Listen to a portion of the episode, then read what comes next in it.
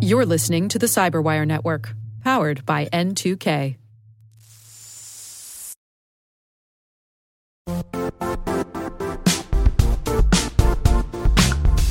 The IT world used to be simpler. You only had to secure and manage environments that you controlled. Then came new technologies and new ways to work. Now, employees, apps, and networks are everywhere. This means poor visibility, security gaps, and added risk. That's why Cloudflare created the first ever connectivity cloud. Visit cloudflare.com to protect your business everywhere you do business.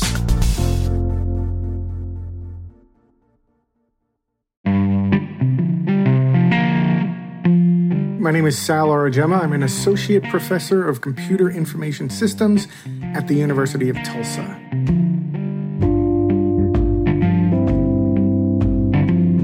I've always been interested in how things work, even when I was in high school. And computers came around, and I think I was a sophomore or a junior in high school when my high school got the first computer lab, and they were teaching us BASIC. And I think the first thing I did was you know, write one of those adventure type text based programs where, you know, you choose A or B if you want to run away, if you want to fight the dragon and die, that kind of thing. And it was fun for the game, but then trying to figure out how the computer worked and how it did stuff has always interested me. So, you know, when I went to college, I, I ended up getting a nuclear engineering degree, and, and it was one of those things kind of like with cybersecurity. I never planned on liking nuclear engineering or cybersecurity, but something piqued my interest, and Chernobyl actually piqued my interest before I went into college. I read about it and I was like, wow, I'd like to know more about, you know, how nuclear power works. And next thing you know, I was silly enough to go get a degree in it.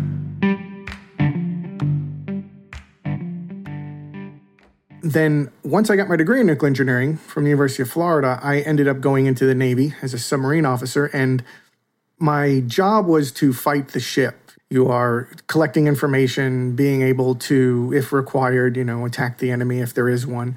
But a lot of it is just understanding how systems work from soup to nuts. I mean, when you qualify on a submarine today or even back in the old days, you have to be able to draw every system and every valve and understand what every component does so that if the component fails, what is the impact on anything else in the ship? So that's always interested me, and that's what kind of led me to go back to my interest in IT when I decided to get out of the Navy. Was the world is evolving, everything is transitioning to information and data, and wow, it seems more and more complicated every day. I, I think I should learn more about how that works.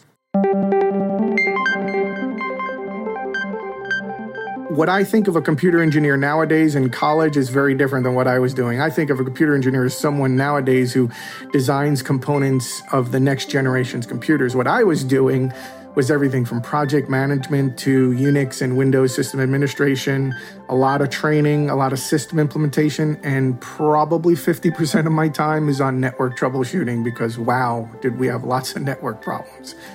And that, and that was actually probably still to this day my favorite thing, which is why one of the classes I teach is networks and, and troubleshooting. And it's just a lot of fun trying to figure out why the packet didn't get from point A to point B.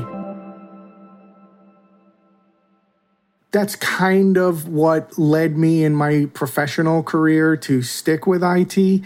And then over time, I found myself, I guess, fighting with cybersecurity more and more because the government was slowly getting more interested and caring about security because we've all heard about the the big cybersecurity exercises in the late 90s that showed how you know you could take down the power grid or you could take down the communication system and you know the government doesn't always move so quick and uh, the department of defense sometimes is even slower. But there came a point in my career after 9-11 where we had all these operational requirements and cybersecurity requirements coming in from two different parties the people that needed to get things done and the people that were tasked it was their job to keep systems secure.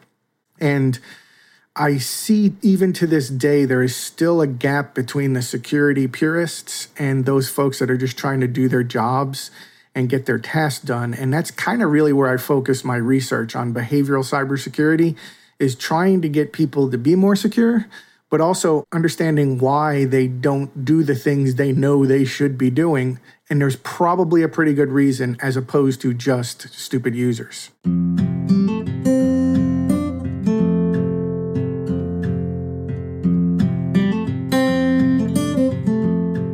There are different perspectives on just about everything in cybersecurity. So there's that that challenge of privacy versus security they go hand in hand, but at times they conflict. And be open minded to the fact that what you know about cybersecurity fits your biases and your experiences. And don't assume that everyone else knows as much as you or that you don't know as much as other people. So it's a very nebulous statement. I guess what I would say is I wish I was more open minded earlier on about the technical and procedural challenges with cybersecurity because I made so many mistakes by just reading the rule and saying that's the way it has to be, and then coming to find out that people can't accomplish their mission if I give them a 24 character password that has two upper, two lower, two two special characters, and they have to have it for 17 different systems, and they can't use a password manager and they can't write it down. So, going forward, I think my main goal when I teach my students and, and also with my research is to try to find ways to elevate security while not necessarily throwing away the tasks and increasing the level of effort so much that it's just not worth doing.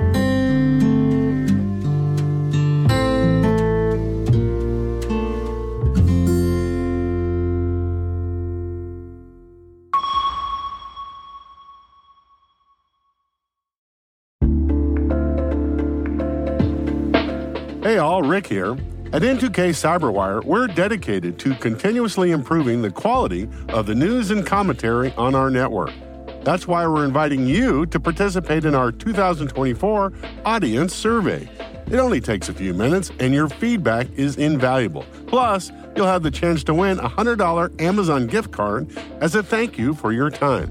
Head on over to cyberwire.com slash survey that's cyberwire.com slash survey to share your feedback now.